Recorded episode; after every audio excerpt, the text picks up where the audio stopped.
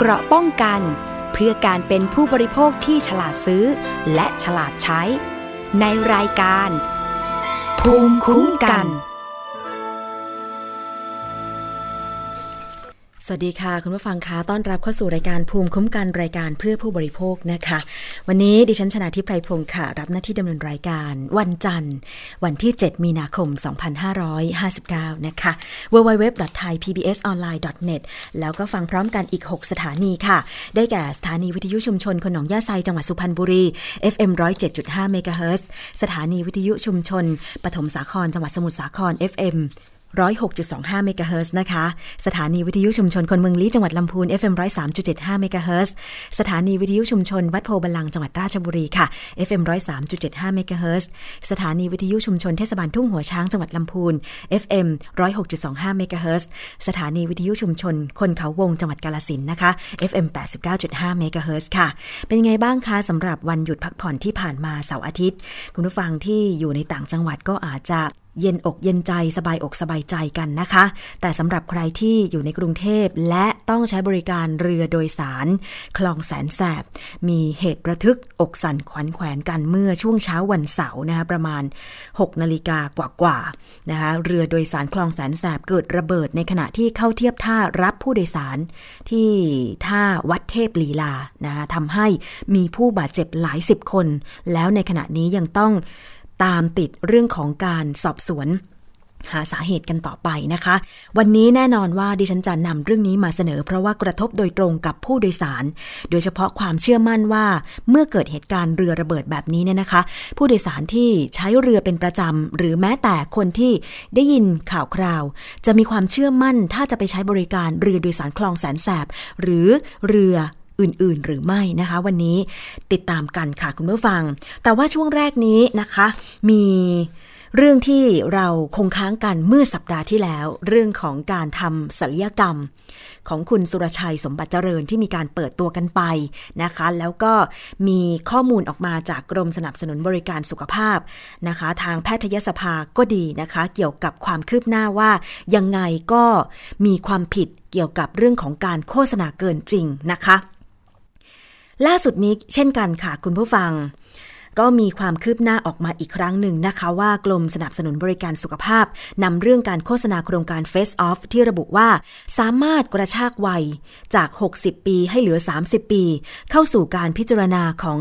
คณะอนุกรรมการการโฆษณาสถานพยาบาลนะคะ เพราะว่าอาจจะเข้าข่ายโฆษณาโอ้อวดเกินจริงให้กับสถานพยาบาล ในขณะที่คุณอัมพลวงศิริเลขาธิการสำนักงานคณะกรรมการคุ้มครองผู้บริโภคหรือสคบค่ะ ระบุเบื้องต้นนะคะ เกี่ยวกับการถแถลงข่าวโครงการ Face Off ของนางสาวเซปิงชยสาร อาจเข้าข่ายความผิดการโฆษณาอวดอ้างสรรพคุณเกินจริงค่ะ โดยเตรียมนำเรื่องนี้เข้าสู่คณะอนุกรรมการติดตามสอดส่อง และวินิจฉัยการโฆษณาว่าเข้าข่ายการโฆษณาเพื่อการค้าหรือไม่นะคะ ซึ่งเมื่อวันศุกร์ที่แล้วนะคะ นางสาวเซปิงชยสารประธานโครงการ Face Off พร้อมด้วยนายจำนงชัยมงคล ทนายความก็เข้าชี้แจงต่อสำนักงานคณะกรรมการคุ้มครองผู้บริโภค กรณีที่มีการถแถลงข่าวโครงการ Face Off รับทำศัลยกรรมให้นายสุรชัยสมบัติเจริญนะคะ ซึ่งสคบมองว่าอาจจะเข้าข่ายการโฆษณาอวดอ้างสรรพคุณเกินจริง ผิดกฎหมายคุ้มครองผู้บริโภคปี 2522 ค่ะ คุณอำพลวงศิรินะคะก็ได้กล่าวบอกว่า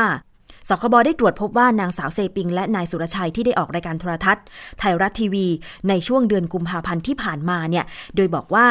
การทำศัลยกรรมเฟสออฟนั้นสามารถชะลอวัยให้มาอยู่ที่ 35 ปีได้ และสถานพยาบาลที่ไปทำศัลยกรรมแบบนี้ได้เนี่ยก็มีเพียง 2 แห่งในโลกเท่านั้น ซึ่งได้มาตรฐาน JPI อันนี้คือสิ่งที่นางสาวเซปิงได้ไปออกรายการเมื่อเดือนกุมภาพันธ์ที่ผ่านมานะคะ แล้วก็บอกว่ากรณีนายสุรชัยทำได้ง่ายมาก และอายุของการทำจะอยู่ได้ตลอดชีวิตหรืออย่างน้อย 15 ปี อันนี้เป็นสิ่งที่สคบกำลังพิจารณากันอยู่นะคะ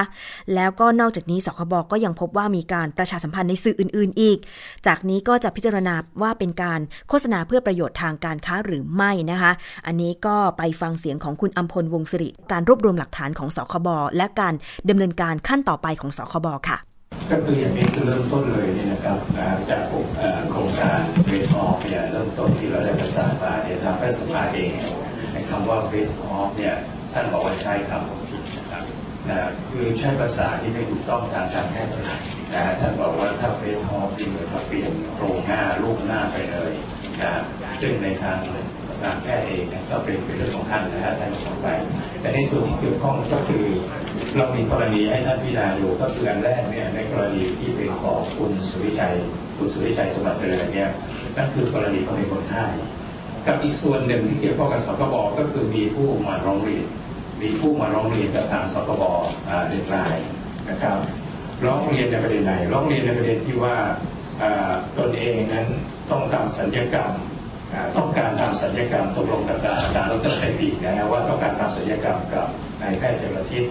ซึ่งมีดร.เซปิงเนี่ยเป็นผู้ให้คำแนะนำและให้คำปรึกษาเกี่ยวกับการทำศัลยกรรม แต่ปรากฏว่านายแพทย์ที่จะทำศัลยกรรมนั้น ไม่ใช่นายแพทย์ชลทิศตามที่มีการตกลงกับดร.เซปิงในครั้งแรกนะเลยทำให้เขานั้นไม่ยกเลิกสัญญากับคุณกับกับดรเซปีบอกว่าไม่เป็นไปตามที่ตกลงแล้วก็มาร้องสตบ และสุดท้ายเนี่ยก็มีการไกล่เกลี่ยการพูดคุยกันนะครับ ก็ตกลงกันได้ก็คือทางดรเซปีก็ชดใช้คืนนะคืนเงินนะครับที่ได้มีการจ่ายไปก่อนตอนทำข้อตกลงกันครั้งแรกก็ถือว่าจบเป็นงานยุติเรื่อง สิ่งที่ผู้ร้องนี่ยนะในส่วนของผู้ที่มาร้องที่สตบนะครับนะฮะเขาต้องการอ่าเพียงว่าเพื่อป้องปรามไม่ให้มีการ กระทำการเช่นนี้กับท่านอื่นต่อไปนะครับ ก็เลยขอให้สตบดำเนินการมาตรการอย่างไรนะฮะในการที่จะป้องปรามนะครับอันนี้คือในส่วนของผู้ร้องที่เราได้ยุติเรื่องไปแล้วนะหลังจากที่มีการชดใช้ขึ้นไป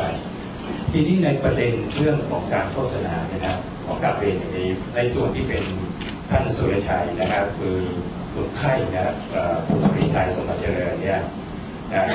แม้จะให้ออกข่าวมาว่าเอ่อเขาไม่ได้เป็นผู้เสียหาย เขาไม่ใช่เป็นผู้เสียหาย ซึ่งอันนี้ต้องกลับเรียนอย่างนี้นะครับว่าในกรณีของสคบนั้นเราเป็นกฎหมายที่ดูแล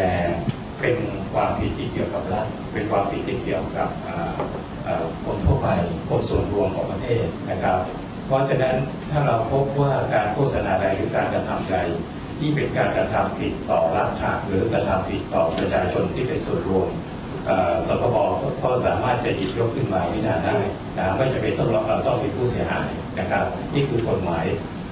พระราชบัญญัติคุ้มครองผู้บริโภคนะครับปี2522 นะครับ เพราะฉะนั้นในกรณีเช่นนี้เนี่ยสิ่งที่สคบได้ตรวจพบนั้นก็คือนะดรเซปิงไตยสารเนี่ยนะครับนะฮะกับคุณสุริชัยสมบัติเจริญนั้นได้ออกรายการไทยรัฐทีวีเมื่อวันที่ 10 กุมภาพันธ์ 2559 เนี่ย เนื้อหาในรายการเนี่ยซึ่งอาจอาจจะโฆษณาเกินความจริงเนี่ยโดยมีข้อความในโฆษณาว่านะสามารถถอยไวัยนะฮะก็คือคุณสุริชัยนะมาอยู่ที่ 35นี่คือคำแรกนะสามารถถอยไวนะฮะมาอยู่ที่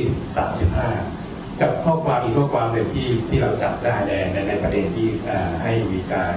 ให้สื่อเป็นนะฮะ เราจะได้ทำในสถานพยาบาลที่มีเพียงสองแห่งในโลกเท่านั้นนะฮะเราใช้คำนี้นะเราจะได้ทำในสถานพยาบาลที่มีเพียงสองแห่งในโลกเท่านั้นค่ะหนึ่งในนั้นก็คือประเทศไทยของเรา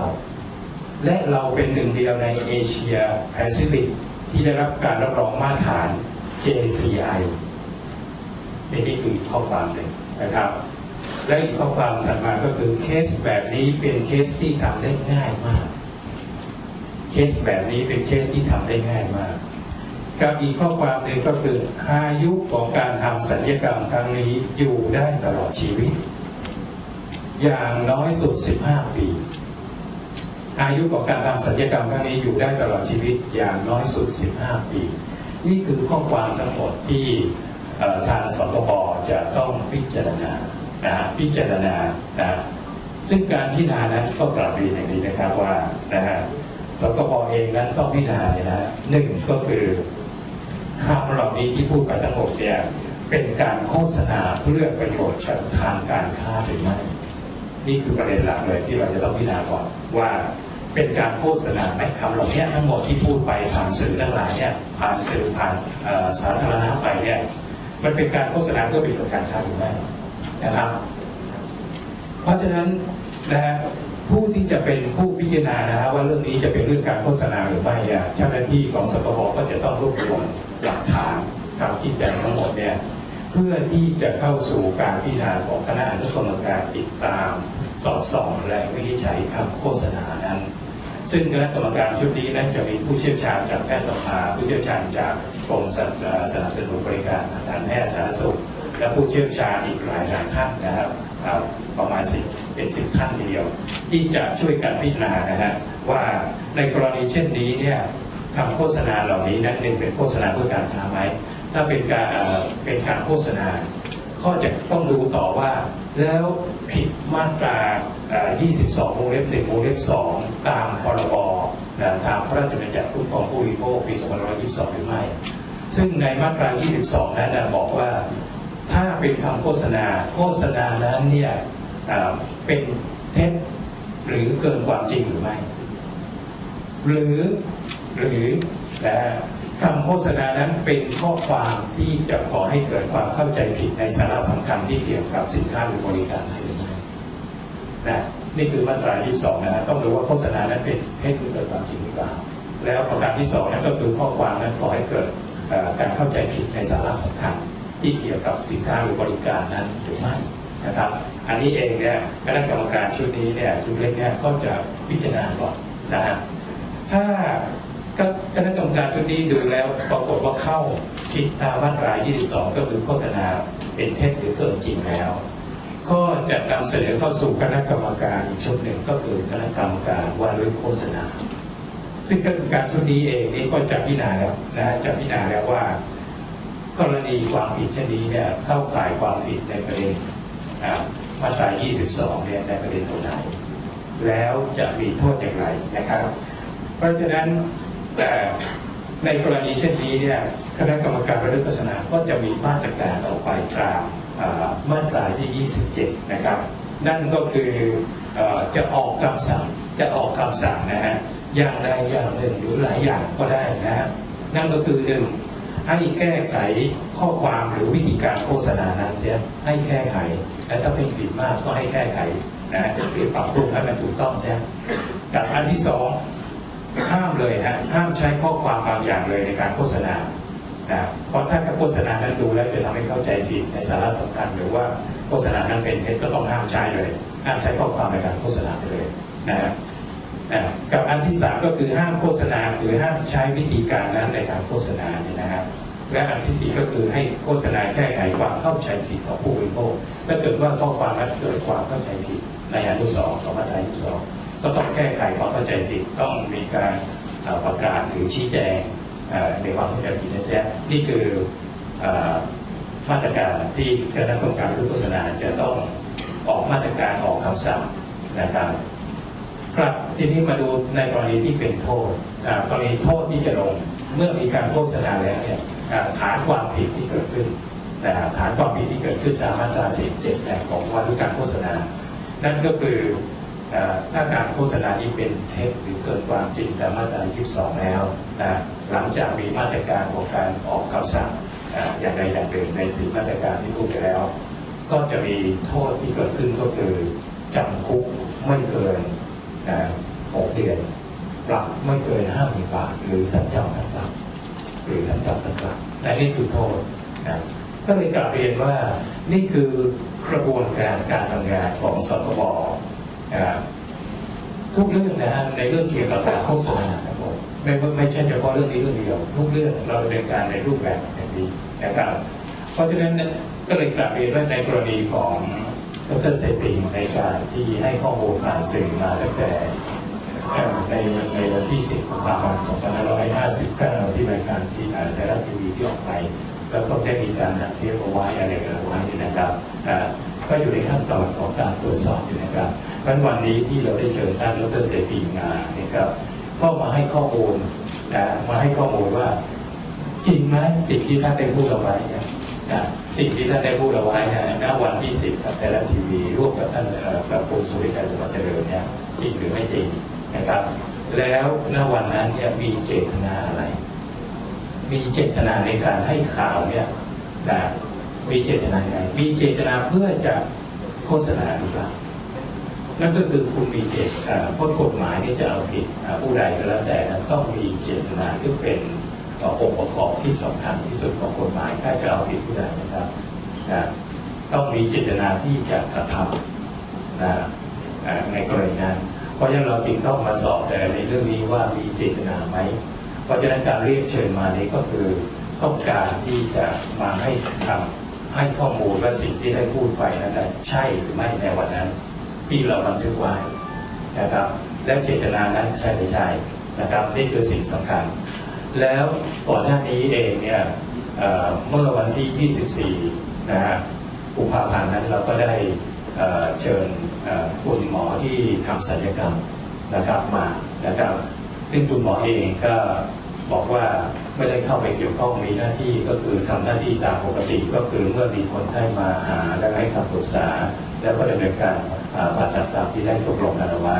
ถ้าตกถ้าเป็นไปตามนั้นก็โอเคซึ่งท่านเองก็ไม่เคยที่วิจารณาหรือว่าอะไรทั้งสิ้นที่จะไปโฆษณา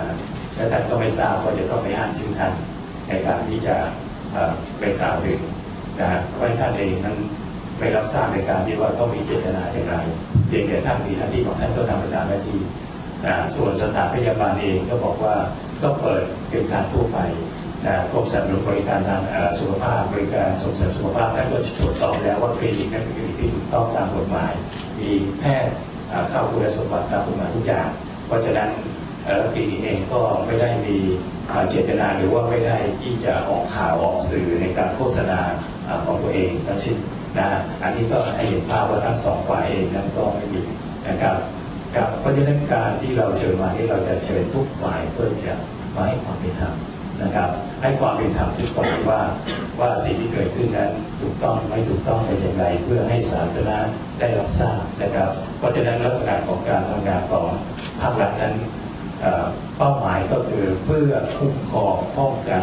นะฮะประชาชนผู้บริโภคนั้นไม่ให้ถูกเอารัดเอาเปรียบนะจากผู้ประกอบการที่มีเจตนานะฮะกระทำผิดที่มีเจตนานะฮะกระทำผิดนะฮะ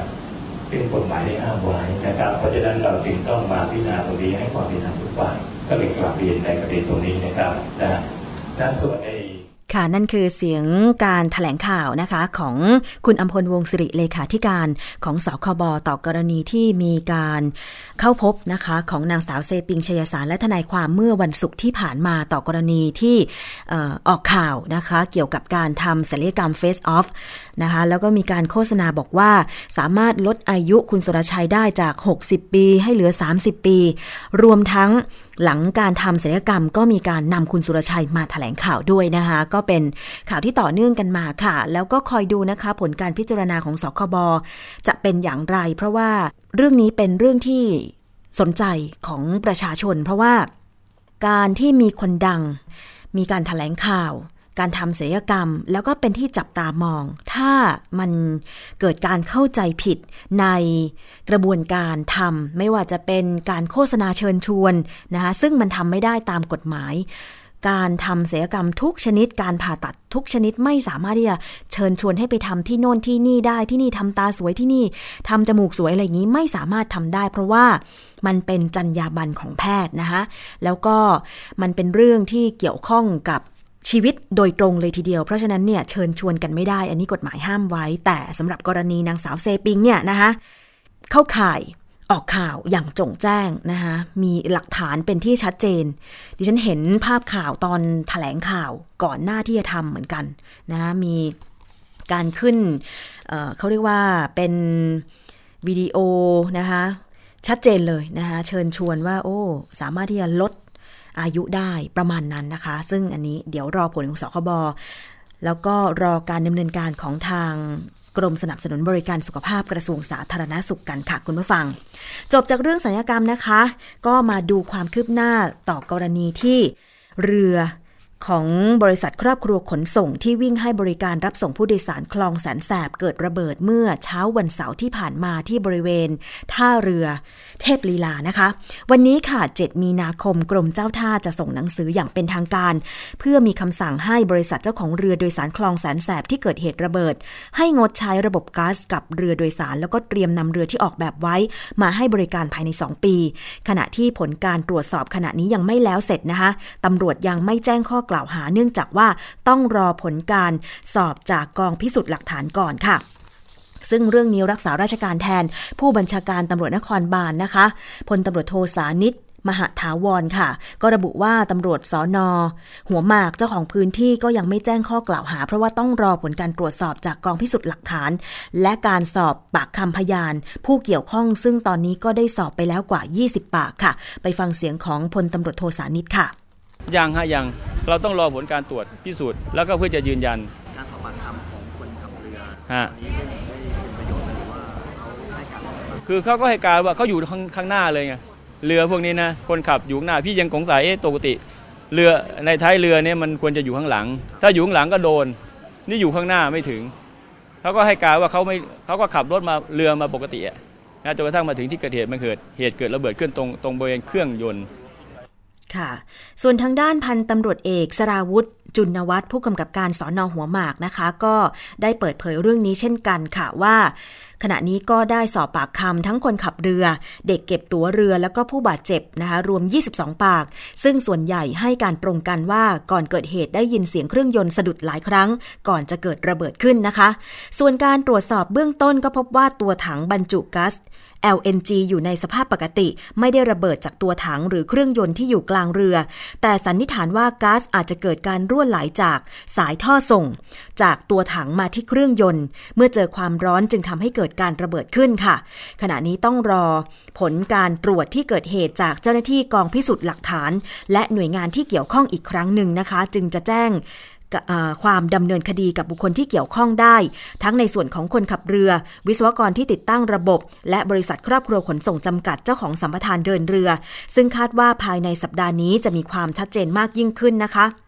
ส่วนผู้บาดเจ็บค่ะได้รับบาดเจ็บจากเหตุระเบิดมีทั้งสิ้น 71 คน ในจำนวนนี้มีอาการสาหัส 4 คน บางส่วนก็เดินทางกลับบ้านแล้วนะคะ แต่ว่าบางส่วนยังคงรักษาตัวอยู่ที่โรงพยาบาลค่ะ ด้านนายนัดจับใจรองอธิบดีกรมเจ้าท่านะคะ เปิดเผยว่าวันนี้ 7 มีนาคมจะลงนามในคำสั่ง ห้ามบริษัทครอบครัวขนส่ง ใช้เรือในระบบก๊าซและหลังจากนี้จะเพิ่มความถี่ในการตรวจเช็คสภาพเรือโดยสารให้มากขึ้น พร้อมทั้งปรับปรุงท่าเรือต่างๆ ให้มีความปลอดภัยมากขึ้น นอกจากนี้นะคะ กรมเจ้าท่ายังเตรียมออกแบบเรือที่มีความเหมาะสมให้ บริการภายในคลองแสนแสบอีกด้วย เพื่อความสะดวกแล้วก็ปลอดภัยของผู้โดยสารค่ะ เนื่องจากน้ำในคลองแสนแสบไม่สะอาด โดยจะเป็นเรือที่มีลักษณะปิด ซึ่งคาดว่าจะได้เห็นภายใน 2 ปีนี้นะคะ ส่วนการตรวจสอบเรือของบริษัทครอบครัวขนส่งเบื้องต้น ตรวจสอบเฉพาะเรือที่ใช้เชื้อเพลิงดีเซล ที่มีจำนวน 45 ลำ โดยทุกอย่างอยู่ในเกณฑ์มาตรฐานตามที่กฎหมายกำหนด ส่วนเรือที่ใช้ระบบก๊าซจำนวน 25 ลำ ก็ไม่ได้มีการตรวจเช็ค เนื่องจากว่าบริษัทยกเลิกการใช้งานไปตั้งแต่วันที่ 5 มีนาคมแล้วนะคะ ขณะที่นายชวลิต เมธยประพาสเจ้าของบริษัท ครอบครัวขนส่งก็เปิดเผยว่า เหตุที่เกิดขึ้นนะเป็นกรณีศึกษาให้แก่ผู้ประกอบการรายอื่นรวมถึงประชาชนนะคะที่ใช้เครื่องยนต์ติดก๊าซให้มีความระมัดระวังมากขึ้นค่ะ โดยตั้งแต่วันนี้นะคะ เรือโดยสารของบริษัททุกลำก็จะใช้เชื้อเพลิงระบบดีเซลทั้งหมด หลังเกิดเหตุก็ได้ดำเนินการสูบก๊าซออกจากเรือ ก่อนจะส่งเรือไปที่อู่เพื่อถอด แล้วก็เปลี่ยนระบบเชื้อเพลิงจากก๊าซมาเป็นดีเซล ส่วนผู้ได้รับบาดเจ็บก็สามารถที่จะแจ้งแล้วก็ขอรับการเยียวยา กับบริษัทครอบครัวขนส่งได้นะคะ ซึ่งวันนี้ล่าสุดผู้สื่อข่าวรายงานว่ามีเรือคลองแสนแสบให้บริการ 50 ลำนะคะ ได้มีการถอดถังก๊าซออกแล้ว 20 ลำ แล้วก็การดูแลความปลอดภัยก็คือจะมีเจ้าหน้าที่ของบริษัทครอบครัวขนส่ง แล้วก็เจ้าหน้าที่ของกรมเจ้าท่าดูแล แต่ว่าวันนี้ค่ะ เป็นวันจันทร์ เป็นวันแรกของการทำงาน แน่นอนว่ามีผู้โดยสารที่ใช้บริการก็ยังเยอะเหมือนเดิมนะคะ เราไปฟังเสียงค่ะ ผู้โดยสาร ที่ใช้บริการเรือคลองแสนแสบเป็นประจำมาพูดคุยกันนะคะ มีอยู่ในสายแล้วค่ะ สวัสดีค่ะคุณเตยคะค่ะ สวัสดีค่ะ ค่ะ คุณเตยทราบว่าใช้บริการเรือคลองแสนแสบเป็นประจำใช่ไหมคะ ใช่ค่ะ ใช่ค่ะ ค่ะ ทั้งเช้าทั้งเย็นเลยปะคะ ใช่ค่ะ เพราะว่ามันค่อนข้างสะดวก ค่ะเอ่อปกติโดยสารจากไหนไปไหนคะ ก็คือจากต้นทางอะตรงวัดศรีบุญเรืองไปถึงผ่านฟ้า ค่ะ แล้วที่ผ่านมานี่การให้บริการเป็นยังไงบ้างคะสำหรับเรือคลองแสนแสบเนี่ยค่ะอืมมันโอเคตรงที่ว่ามันค่อนข้างรวดเร็วแล้วก็คือไม่ต้องกังวลเรื่อง เรื่องเหมือนเรื่องรถติดอะไรเงี้ยเพราะว่ามันมีเวลาที่แน่นอน แต่แบบว่ามีเลทบ้างช้าบ้างบางที เพราะว่าเรือที่นั่งเป็นเรือยาวอะค่ะ ก็คือว่านั่งจากวัดศรีบุญเรืองไปถึงผ่านฟ้าโดยไม่ต้องต่อตรงประตูน้ำฉะนั้นค่ะบางทีเรือมันจะออกช้าบ้างเป็นค่ะบางวันนะคะ ค่ะ แต่ว่าที่ผ่านมาก็ราบรื่นสะดวก แต่ว่าพอมันเกิดเหตุเรือระเบิดเมื่อวันเสาร์ที่ผ่านมา รู้สึกยังไงค่ะบ้างคะ กลัวไหมก็ก็ก็ก็กลัวบ้าง เพราะว่าคือเราใช้เรือเกือบทุกวันอยู่แล้ว คือเวลาทำงานก็ใช้เรือค่ะ มันก็เลยแบบว่าไม่รู้ลำที่เรานั่งมันจะเกิดอุบัติเหตุอะไรหรือเปล่าเนี่ยค่ะ ค่ะ แต่เมื่อเช้านี้ก็ใช้เรือเดินทางไปทำงานใช่ไหมคะ ใช่ค่ะ เพราะว่าอ่านข่าวรู้บอกว่าเอาเรือที่ ใช้แก๊สนี่คือเอาออกไปเลยใช่ไหมคะค่ะถ้าถ้าฟังไม่ผิด แล้วก็ ก็คือคิดว่าทางทางแบบครอบครัวขนส่งเขาน่าจะดูแลเรื่องนี้ด้วยอะไรเงี้ยค่ะ เพราะว่าการการเกิดอุบัติเหตุเกิดพวกนี้ครั้งหนึ่งค่ะ ก็แต่ว่าก็กระทบความมั่นใจแหละ จากที่เคยนั่งนั่งแบบใช่สบายใจใช่ไหมตอนนี้ก็ต้องใช่ค่ะหันหน้าหันหลังพะวงหน้าพะวงหลังใช่ไหม แล้วก็มีใช่ค่ะมีวิธีการก็คือว่าใช้บริการยังไงตอนนี้คือต้องหลีกเลี่ยงเอ่อตรงส่วนที่เป็นเครื่องยนต์ไหมให้นั่งห่างๆหรืออะไร หรือว่ามันมีทางเลือกอื่นไหมคุณเตย ก็คือถ้าเราทำงานตรงนี้คือ มันถ้าเกิดนั่งรถคือเรากะเวลาไม่ได้อยู่แล้วว่าเกิดวันรถติดหรือหรืออะไรอย่างเงี้ยค่ะค่ะทีนี้ก็คือแบบเพื่อความปลอดภัยของตัวเองก็คือว่าพยายามนั่งห่างๆจากตัวตัวเครื่องยนต์ไว้ค่ะพยายามนั่งนานเพราะเห็นตรงข่าวมันระเบิดคือมัน ตรงตัวแถวแถวๆเครื่องตรงเครื่องยนต์น่ะมันได้รับผลกระทบมากสุดไงค่ะเราก็พยายามนั่งห่างๆเอาไว้ เป็นดีที่สุด อืมค่ะค่ะ ค่ะ ก็ยังไงขอให้เดินทางด้วยความราบรื่นนะคะ ก็ต้องใช้เรือต่อไปใช่ไหมคะอะใช่ให้กำลังใจผู้โดยสารเรือชาวเรือด้วยกันแล้วกันนะคะ ขอบคุณค่ะ ขอบคุณค่ะคุณเตย ค่ะค่ะสวัสดีค่ะ นั่นเป็นส่วนหนึ่งนะคะ เสียงของผู้โดยสาร ซึ่งเมื่อก่อนดิฉันก็ต้องขอเรียนคุณผู้ฟังนะคะว่าสมัยที่เรียนราม ดิฉันเองก็ต้องใช้บริการเรือโดยสารสาธารณะอยู่เป็นประจำนะคะ แต่ทีนี้ว่าคือบางทีมันไม่มีทางเลือกจริง ๆ อย่างคนที่ทำงาน อย่างท่าวัดศรีบุญเรืองเนี่ยนะคะ มันก็อยู่ตรงโน่นเลย แยกลำสาลีเลยอย่างเงี้ย แล้วก็ต้องไปทำงานกลางเมืองอย่างผ่านฟ้ามั่งอะไรมั่ง การจะนั่งรถเมล์รถโดยสารประจำทาง หรือแม้แต่การขับรถยนต์ไปเองเนี่ย ใช้เวลาหลายชั่วโมงในการเดินทาง ใช้เรือคลองแสนแสบมันก็ประหยัดเวลาดี แต่ทั้งนี้ทั้งนั้นก็เรียกได้ว่ามันไม่มีทางเลือกเหมือนกัน ยิ่งโดยช่วงนี้สัปดาห์นี้นะคะ 7ถึง11 มีนาคม มหาวิทยาลัยรามคำแหงเนี่ยก็จะมีการซ้อมใหญ่พิธีพระราชทานปริญญาบัตรประจำปี 2559 นะคะ แล้วสัปดาห์หน้าค่ะ 14ถึง18 มีนาคมก็จะเป็นพิธีพระราชทานปริญญาบัตรจริง ๆ ซึ่งตรงนี้ก็คาดว่าจะมีทั้งนักศึกษา จะมีทั้งญาติของนักศึกษาที่จะต้องเดินทางไปแถวย่านรามคำแหง ซึ่งเป็นช่วงที่มีเรือคลองแสนแสบผ่านเนี่ยนะคะ เรียกได้ว่าอาจจะ นะทั้งการจราจรบนบกแล้วในน้ำอาจจะคับข้างเพราะฉะนั้นประชาชนผู้โดยสารก็ต้องทำใจ แต่ทีนี้ในเรื่องของการชดเชยเยียวยา บริษัทขนส่งก็บอกว่าเอ่อสำหรับผู้ที่ได้รับบาดเจ็บนะครับได้รับผลกระทบจากเหตุเรือระเบิดนี้ก็สามารถที่จะติดต่อนะคะ เรื่องค่ารักษาพยาบาลการดูแลรักษาอะไรต่างๆ ได้กับ บริษัทขนส่งที่หมายเลข 027350553ถึง4แต่ทีนี้ว่าสิทธิของผู้โดยสารจริง ๆ แล้วเมื่อเกิดเหตุระเบิดเมื่อไปใช้บริการ ไม่ว่าจะเป็นเรือสาธารณะรถสาธารณะควรจะได้รับอะไรบ้างนะคะ วันนี้ดิฉันก็ได้เรียนเชิญ คุณคงศักดิ์ชื่นไกรลาดนะคะ เจ้าหน้าที่มูลนิธิเพื่อผู้บริโภค พูดคุยถึงสิทธิของผู้โดยสารกันค่ะ สวัสดีค่ะ คุณคงศักดิ์คะ ครับ สวัสดีครับ ค่ะ ถามกันเลยค่ะว่าสิทธิของผู้โดยสารเมื่อเกิดเหตุไม่ว่าจะเป็นเอ่ออุบัติเหตุทางรถหรือทางเรือโดยสารอย่างเงี้ยค่ะเอ่อการดำเนินการของผู้โดยสารขั้นแรกนะคะ คืออะไรแล้วก็สิทธิที่จะได้รับมีอะไรบ้างคะ ครับเอ่อก็ขอเรียนอย่างนี้นะครับว่าเรื่องของสิทธิเนี่ยแน่นอนเลยครับว่าถ้าเกิดอุบัติเหตุต้องมีความเสียหายนะฮะเพราะงั้นค่าสินไหมทดแทนกรณีที่เราบาดเจ็บสาหัสหรือว่า กรณีเสียเสียชีวิตเนี่ยก็เป็นสิ่งแรกเลยที่เป็นสิทธิของเราเนาะค่ะนะครับ ในส่วนของรถยนต์เนี่ยเราคงทราบกันดีอยู่แล้วว่าถ้ารถยนต์โดยทั่วไปก็จะต้องมีประกันภาคบังคับค่ะซึ่งเป็นการบังคับตามกฎหมายนะฮะในส่วนของเรือโดยสารเนี่ย ก็มีเหมือนกันนะครับค่ะโดยเราเราท่านท่านๆเนี่ยอาจจะไม่ทราบเลยว่าเอ๊ะเรือนี่มีประกันด้วยหรือเปล่านะฮะแต่ในส่วนของเรือเนี่ยตามกฎหมายนะฮะพระราชบัญญัติพระราชบัญญัติ การเดินเรือในหน้าน้ำไทยพศ2456เนี่ย ซึ่งอาจจะดูว่าเก่ามากนะฮะค่ะเขาจะมีกฎกระทรวงฉบับหนึ่งเมื่อปี49นะฮะ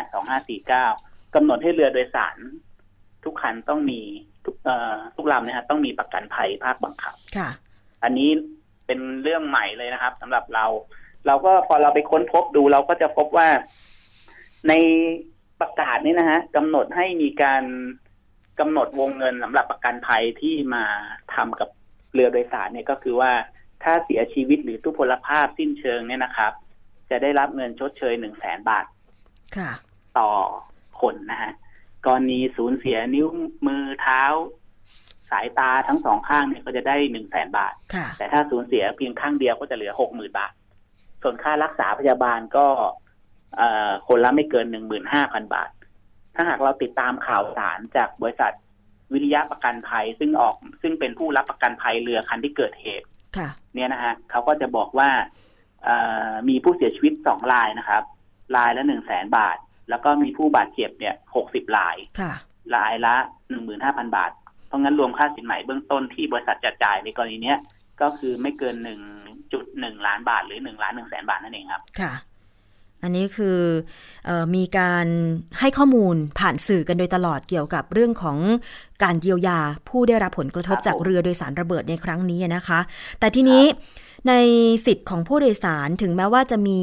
กฎหมายกำหนดไว้ก็ตาม แต่บางทีข้อมูลอาจจะยังไม่ทั่วถึงเอ่อทางด้านคุณคงศักดิ์คิดว่า การที่จะให้เอ่อ ความคุ้มครองการชดเชยเยียวยาแบบสะดวกรวดเร็ว ควรจะดำเนินการอย่างไร ไม่เฉพาะในส่วนของผู้โดยสารอย่างเดียวนะคะอ่าฮะจริงๆ เนี่ยเอ่อทางฝั่งของผู้ประกอบการเนี่ยครับ ก็เป็นส่วนสำคัญนะฮะค่ะเพราะว่าเอ่อถ้าเราเห็นว่าตามในเรื่องของรถยนต์เนี่ยจะมีทั้งประกันภาคบังคับ แล้วก็ค่ะภาคสมัครใจ ใช่ แต่ในเรื่องของรถยนต์เนี่ยอาจจะมาเปรียบเทียบได้ยากหน่อยเพราะว่ารถยนต์มีคนใช้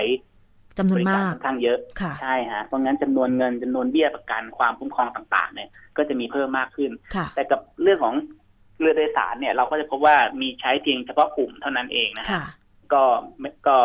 ไม่ได้มีจำนวนมากเพราะงั้นเนี่ยในฝั่งของฝั่งของผู้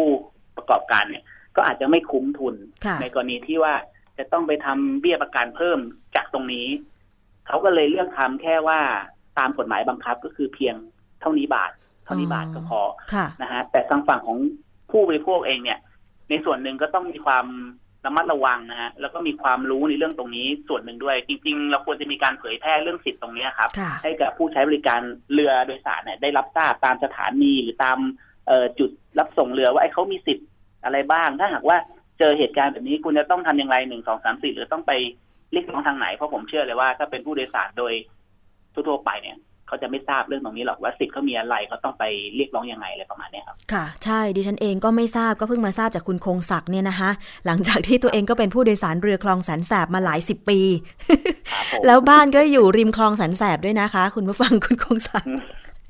จริง ๆ แล้วก็ดีครับมีเรือผ่านทุกวันค่ะครับ คือผมคิดว่าเหตุการณ์ครั้งนี้เนี่ย มันทำให้ประชาชนผู้บริโภครวมทั้งหน่วยงานเนี่ย ตื่นตัวค่ะมากขึ้นนะฮะ ว่า เอ้ย มันมีเรื่องแบบนี้ด้วยเหรอ เราควรต้องให้ความสำคัญ เพราะว่าผมจากการที่เราติดตามมาเนี่ยครับ เราเองก็พบว่าเหตุระเบิดบนเรือโดยสารครั้งเนี้ยค่ะเป็นครั้งแรกเลยนะฮะที่เกิดขึ้นในเป็นแบบในช่วงสี่ห้าปีที่ผ่านมาเนี่ยครับ แล้วก็เป็นค่ะครั้งใหญ่ มีหลายคนเพระฉะเยเอ่อค่ะฮะฮะมีหลายคนครับพูดว่า เกิดเหตุเมื่อเช้าวันเสาร์เนี่ยยังยังโชคดีว่าไม่เกิดช่วงวันจันทร์ถึงวันศุกร์เพราะว่าใช่ครับวันจันทร์ถึงวันศุกร์มีคนใช้บริการเยอะมากนะคะใช่เรือคลองครับแสนแสบ คุณคงศักดิ์ไม่ทราบได้เห็นคลิปเอ่อจากกล้องวงจรปิดบริเวณท่าเรือเทพลีลาไหมคะเห็นแล้วครับ ก็จะเห็นว่ามันมีกลุ่มควันออกมาก่อนนะฮะแต่ว่าผู้โดยสารก็คงมีความจำเป็นที่แบบจะต้องใช้แต่ประเด็นคือเจ้าของเรือนะฮะหรือค่ะคนที่บังคับเรือเนี่ยควรจะต้องรู้แล้วก็ควรจะต้องมีความดูว่าไอ้รถไอ้ เรือของเราลำเนี้ย มันไปต่อได้หรือไม่ได้ยังไงฮะ ค่ะ เท่ากับว่าคุณฝืนไปต่อเนี่ย มันทำให้เกิดความรุนแรงนี่ยังดีนะฮะ ที่ว่ายังอยู่บนฝั่งใช่ไม่ยังอยู่บนตรงท่าเรือตรงตรงใช่ตรงท่าเรือ ถ้าหากว่าไปอยู่ระหว่าง ระเบิดระหว่างทางโอ้โหแย่เลยฮะ ความสูญเสียต้องเพิ่มมากกว่านี้แน่นอน ใช่เพราะว่าเวลาเกิดเหตุระเบิดอะไรเนี่ย สิ่งแรกเป็นสัญชาตญาณของคนเราก็คือจะต้อง หนีจากจุดนั้นไปก่อนใช่ครับให้ต้องให้ได้เร็วที่สุดเอาตัวรอดครับใช่ไหมคะใช่ครับอย่างกรณีที่เกิดขึ้นเนี่ย เห็นบอกว่าตอนแรกมีคนแจ้งบอกว่ามีคนกระโดดลงน้ำที่บริเวณท่าเรือเทพลีลา แต่ว่าพอครับผมเจ้าหน้าที่ประดาน้ำลงไปงม แล้วก็ไม่เจอก็แสดงว่าอืมอาจจะกระโดดลงแล้วก็ว่ายขึ้นมาได้อย่างเงี้ยนะคะ ก็เลยไม่ได้เกิดความสูญเสียเรื่องของการจมน้ำตามมา อันนี้ก็ผมอยากคือผมอยากเรียนตรงนี้นิดนึงครับว่า ประเด็นของเรือเนี่ย อาจจะไม่เหมือนรถนะฮะเพราะรถเนี่ยค่อนข้างที่จะรู้แน่นอนนะครับว่าใครขึ้นรถบ้างหรือค่ะใครลงรถบ้างใช่แต่ของเรือโดยสารเนี่ยเอ่ออย่างที่คุณน้ำบอกเนี่ยครับ ว่ามันมีข่าวว่าผู้โดยสารกระโดดลงไปน้ำลงกระโดดลงน้ำหนีหายไปค่ะข่าวตอนแรกบอกว่ามีผู้เสียชีวิตตอนหลังใช่มาบอกว่าก็ไม่มี อันเนี้ยเป็นสิ่งที่ไม่มีเอ่อมาตรการตรวจสอบหรือว่าเอ่อตรวจทานคนขึ้นคนลงของของ เรือโดยสารนะฮะใช่ทำให้บางทีเนี่ยผู้โดยสารที่ได้รับบาดเจ็บหรือเสียชีวิตหรือที่ประสบเหตุอาจจะแบบเจ็บเล็กน้อยเนี่ยค่ะก็ไม่ได้อยู่ในวงความคุ้มครอง เพราะว่าเขาไม่รู้ว่าใครโดยสารไปบ้างใช่อันนี้ก็เป็นสิทธิ์ของผู้โดยสารเองที่ต้องรู้ตัวว่า เอ๊ะถ้าเราเป็นผู้โดยสารในกลุ่มนี้เนี่ยแล้วเราตกสำรวจไปเนี่ยค่ะเราควรจะต้องทำยังไง เพราะว่ามันไม่มี ไม่มีรายชื่อนั่นสิคะออกมาว่าว่าใครเป็นผู้โดยสารเราจะต้องแสดงหลักฐานส่วนตัวอะไรว่าเราได้รับผลกระทบจากเรือโดยสารลำนี้ที่ระเบิดจริง ๆ อะไรอย่างเงี้ยาถ้าตกน้ำไปขึ้นรือเอ๊ะนี่ยตั๋วปกติตั๋วจะเปียกชำรุดไปแล้วหรือเปล่าอ่าถ้าขึ้นเรือเนี่ยก็ปกติจะมีตั๋วอยู่แล้วใช่ไหมฮะใช่ อ่า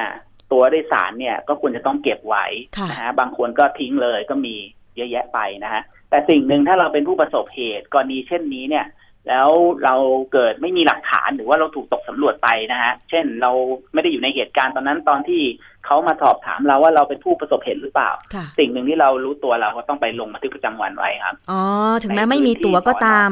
แต่ถ้าเรายังพอมีแรงอยู่ ให้ไปที่ต้องสไปอนอลงในจุดเกิดเหตุใช่ครับใช่ไหมคะ ในทุกๆพื้นที่เลยครับ ที่เราสะดวกหรือว่าเป็นในจุดเกิดเหตุก็ได้ค่ะว่าเราเป็นผู้ประสบเหตุในกรณีนี้ขอลงบันทึกว่าเราชื่อเรานะฮะเรานั่งเรือจากไหนไปไหนค่ะเกิดเหตุอะไรขึ้นตามที่เราเห็น เพราะว่าหลักฐานการลงบันทึกประจำวันเนี่ย จะเป็นหลักฐานยืนยันว่าเราเป็นผู้โดยสารเรือลำนี้อ๋อแล้วก็จะสามารถนำหลักฐานตัวเนี้ย ไปใช้สิทธิ์ในการเรียกร้องค่าเสียหายต่างๆ ได้ค่ะ อันนี้เป็นวิธีปฏิบัติเบื้องต้นสำหรับผู้โดยสารเรือนะคะ แล้วก็ใช่ครับรวมถึงรถอะไรต่างๆ ด้วยบางทีมันก็อาจจะตกถูกต้องครับสำรวจด้วย พอมีเหตุการณ์วุ่นวายแน่นอนอารามตกใจ กระโดดหนีวิ่งหนีนะคะมารู้ตัวอีกทีอ้าวฉันวิ่งมาได้ยังไงอะไรอย่างงี้ใช่ไหมคะค่ะมีวันเยอะนี้แยะมากมายครับที่เจอแบบนี้ครับใช่ ขอบคุณคุณคงศักดิ์ชื่นไกลลาดค่ะ เจ้าหน้าที่มูลนิธิเพื่อผู้บริโภคที่ให้ข้อมูลครับผมสำหรับผู้บริโภคค่ะ ขอบพระคุณค่ะ ครับสวัสดีครับสวัสดีค่ะเอาละค่ะเมื่อฟังก็ยังไงให้กำลังใจสำหรับผู้ที่บาดเจ็บจากเหตุการณ์เรือระเบิดด้วย แล้วก็หวังว่าหน่วยงานที่เกี่ยวข้อง แล้วก็คนที่สำคัญในการที่จะวางมาตรการระบบความปลอดภัย ก็คือผู้ประกอบการเรือโดยสารนี่แหละ เป็นตัวสำคัญเลยนะคะ ว่าต่อไปเนี่ยคุณได้เงินจากค่าโดยสารของผู้โดยสารแล้ว คุณจะต้องมีความปลอดภัย ส่งเขาให้ถึงฝั่งด้วยก็แล้วกันนะคะ ถึงแม้ว่าที่ผ่านมาจะไม่เคยเกิดเหตุ แต่เมื่อเกิดเหตุแล้วเนี่ย ต้องตระหนักกันให้ดีค่ะ เอาล่ะช่วงนี้มีนานาสาระอีกช่วงหนึ่งกับคุณยศพรนะคะ จะเป็นเรื่องอะไรไปติดตามกันค่ะ นานาสาระ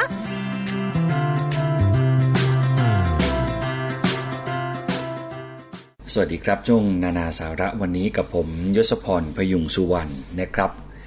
สิ่งที่เราจะมานำเสนอให้คุณผู้ฟัง ได้ติดตามรับฟังเนี่ยนะครับ วันนี้ก็เป็นเหมือนกับข้อควรรู้ข้อควรคำนึง ก่อนที่คุณผู้ฟังจะไปเช่าอพาร์ตเมนต์คอนโดมิเนียมหรือว่าบ้านนะครับ มีอะไรที่ต้องรู้บ้าง มองอีกด้านหนึ่งก็คือคนที่ให้เช่าเช่นเดียวกัน ก็ต้องรู้ทางหนีทีไล่ก็ต้องรู้ถึงพฤติกรรมของคนที่จะมาเช่าด้วยนะครับ วันนี้เราก็จะมองสองมุมนี้เพื่อเป็นการเตือน ผู้บริโภคเพื่อเป็นการเตือนให้ได้ทราบว่าเราควรจะรู้อะไรบ้างก่อนที่จะมีการตัดสินใจ เช่าคอนโด หรือว่าถ้าเป็นผู้ให้เช่าก็ก่อนการให้เช่าคอนโดนะครับเรามาดูที่ผู้เช่ากันก่อน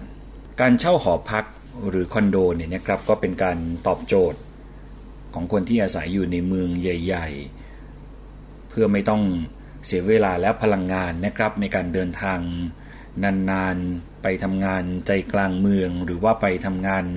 ในที่ที่การจราจรค่อนข้างแออัด คือถ้าอยู่ใกล้ที่ทำงานเนี่ยก็ไม่เสียเวลาไปอย่างเปล่าประโยชน์นะครับ ช่วยลดภาระค่าใช้จ่ายให้น้อยลงอีกด้วย ถ้ามองกันจริง ๆ แล้ว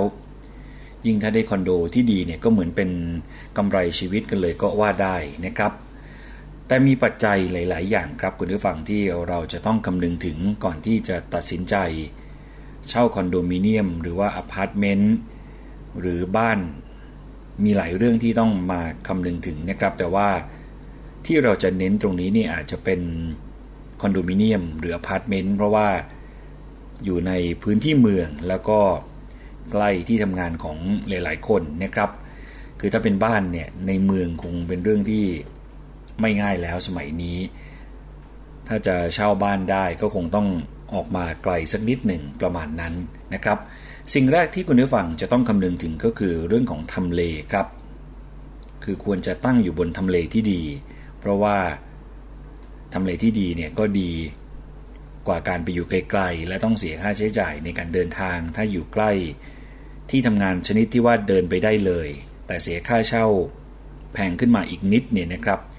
ก็อาจจะคุ้มกัน คือค่าเดินทาง อยู่นี่วันหนึ่งบางคนไปกลับ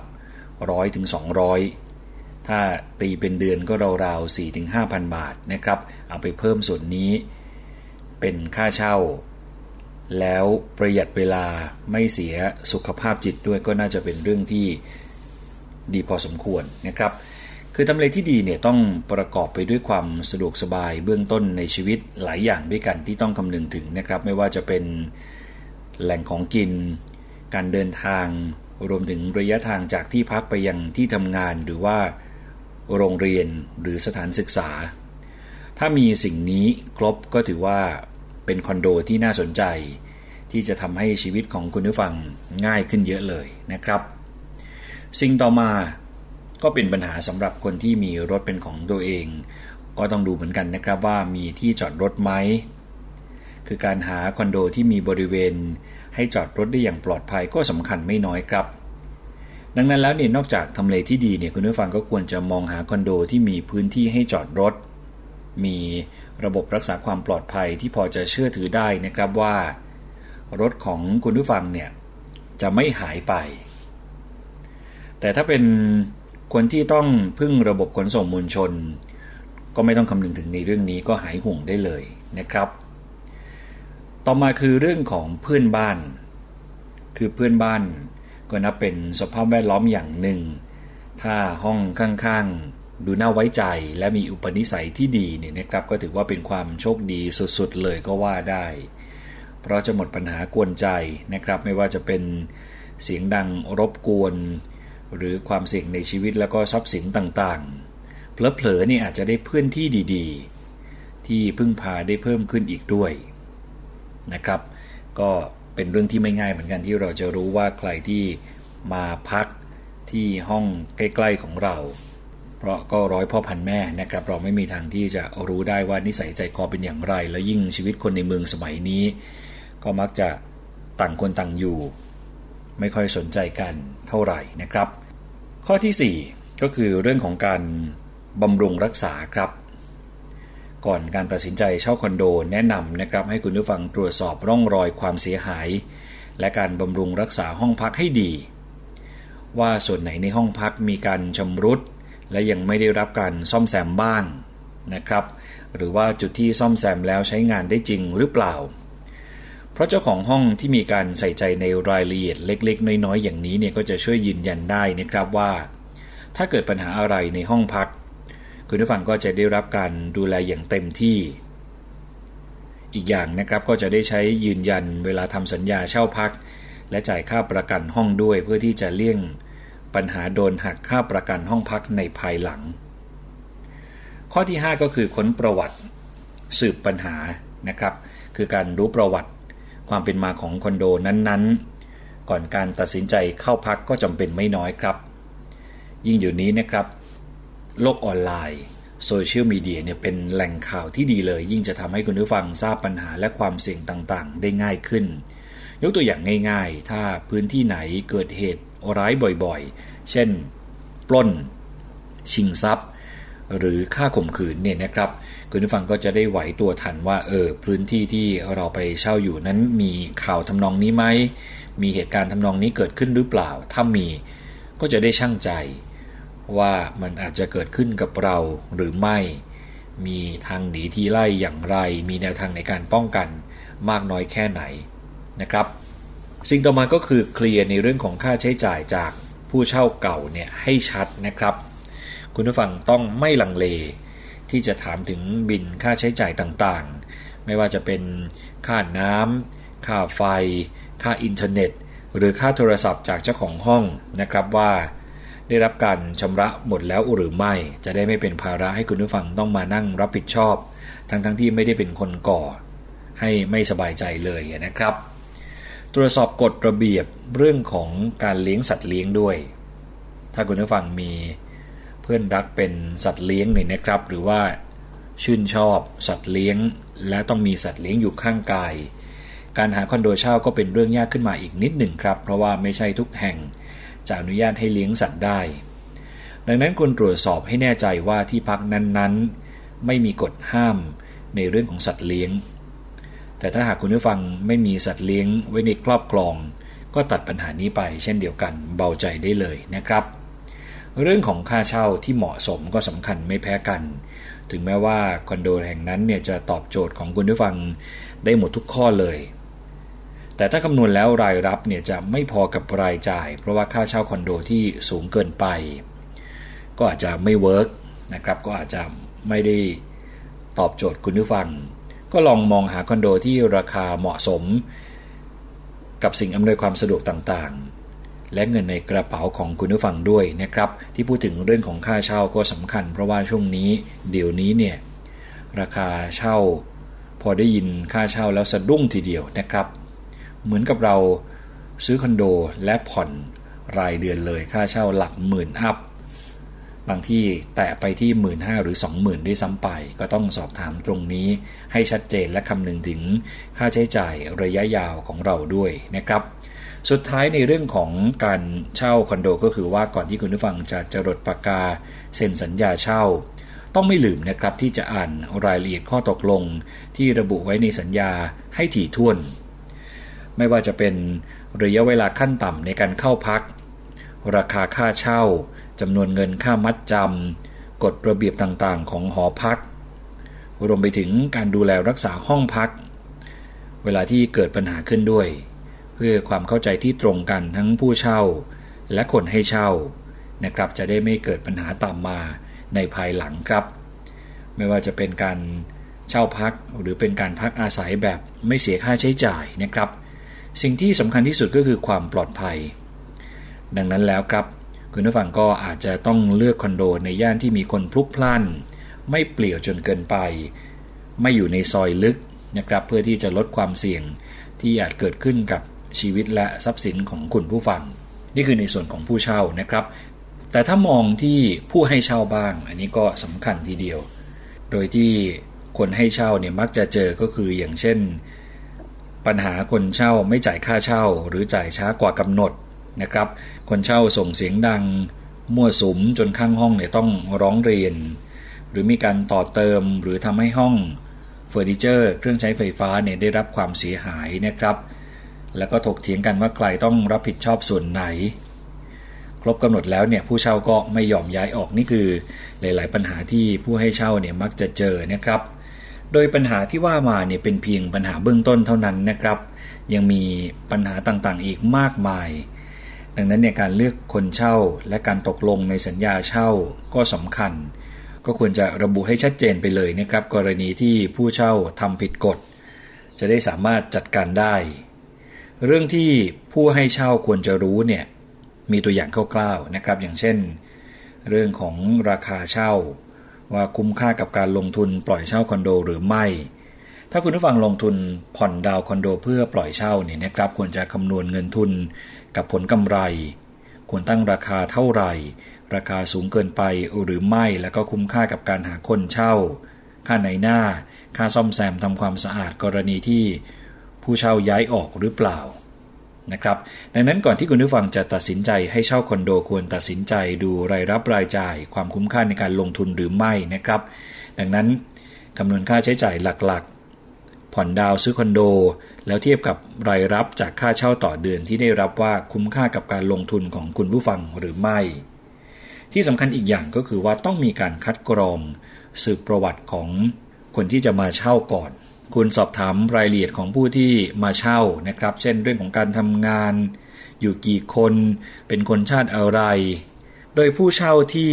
ในฐานะผู้ให้เช่าควรจะหลีกเลี่ยงก็คือ ต้องดูจากหลายปัจจัยด้วยกันนะครับ อย่างเช่น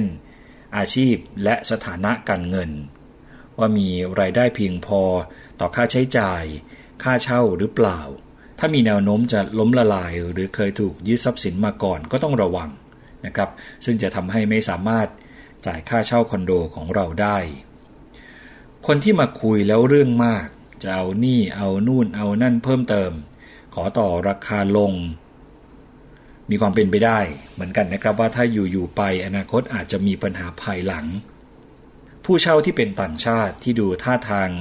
เรื่องมากทำอาหารที่มีกลิ่นเหม็นฉุนนะครับก็อาจจะส่งกลิ่น รบกวนห้องข้างเคียง ทำให้ถูกร้องเรียน แล้วก็ห้องของคุณผู้ฟังนั้นอาจจะมีกลิ่นเหม็นติดทนนานก็ได้ ผู้เช่าที่เสียงดังสูบบุหรี่นะครับก็จะทำให้กลิ่นจะติดห้อง ผ้าม่านวอลเปเปอร์ก็ต้องระวังเช่นเดียวกัน หรือผู้เช่าที่มีเด็กนะครับโอกาสที่ห้องจะสกปรก และเสียหายก็เพิ่มสูงมากขึ้น ผู้เช่าที่มีเพื่อนฝูงเยอะ เช่น นักเรียนนักศึกษา มีเพื่อนมาที่ห้องเยอะ โอกาสจะทำให้ห้องเสียหายก็มีสูงเช่นเดียวกัน หรือว่าผู้เช่าทำห้องเลอะห้องสกปรกมาก ดูซุสมจากเดิมมาก โดยไม่ดูแลรักษาห้องนะครับ กรณีพิจารณาผู้เช่าก็ควรจะดูเป็นเรื่องๆไป คือถ้าเจอผู้เช่าดีห้องสะอาดเรียบร้อยเนี่ยก็เป็นโชคดีนะครับ ถ้าเจอผู้เช่าไม่ดีก็จะทำให้ห้องของเรานั้นเสียหายไม่คุ้มกับการจ่ายค่าซ่อมแซม ค่าเสียเวลา ดังนั้นนะครับก็ควรจะเลือกคนเช่าที่ประวัติการเงิน การพูดจาและการแต่งตัว อันนี้ก็สำคัญเช่นเดียวกันนะครับ นี่คือสิ่งที่วันนี้นานาสาระมานำเสนอให้คุณผู้ฟังได้ติดตามรับฟังนะครับ ก็เป็นข้อมูลที่คุณผู้ฟังจะสามารถนำไปใช้ได้ ซึ่งวันนี้นานาสาระมานำเสนอทั้งข้อมูลของผู้เช่าด้วย และผู้ให้เช่า ต่างฝ่ายก็ต่าง ควรจะรู้และทำความเข้าใจ ซึ่งกันและกัน นะครับนานาสาระต้องขอขอบคุณข้อมูลดีๆนะครับที่วันนี้นานาสาระได้มานำเสนอนะครับทั้งกระปุก .com และ p o o p l o p com ครับนานาสาระจะกลับมาพบกับคุณผู้ฟังอีกครั้งหนึ่งนะครับในวันพฤหัสบดีที่กำลังจะมาถึงนี้ วันนี้ผมยศพรพยุงสุวรรณและช่วงนานาสาระ ต้องขอตัวลาไปก่อนแล้ว สวัสดีครับ นานาสาระ ค่ะ นี่คือช่วงเวลาของรายการภูมิคุ้มกัน รายการเพื่อผู้บริโภคทั้งหมดสำหรับวันนี้นะคะ ขอบคุณมากเลยสำหรับการติดตามรับฟัง www.thaipbsonline.net แล้วก็วิทยุเครือข่ายที่เชื่อมโยงสัญญาณค่ะ ดิฉันชนะทิพไพรพงศ์ลาไปก่อนนะคะ พรุ่งนี้จะเจอกับรายการนี้ใหม่ แต่ว่าคุณสวนีจะมาพบคุณผู้ฟัง ดิฉันกลับมาอีกครั้งหนึ่งวันพฤหัสบดีนะคะ สวัสดีค่ะ เกราะป้องกัน เพื่อการเป็นผู้บริโภคที่ฉลาดซื้อ และฉลาดใช้ ในรายการ ภูมิคุ้มกัน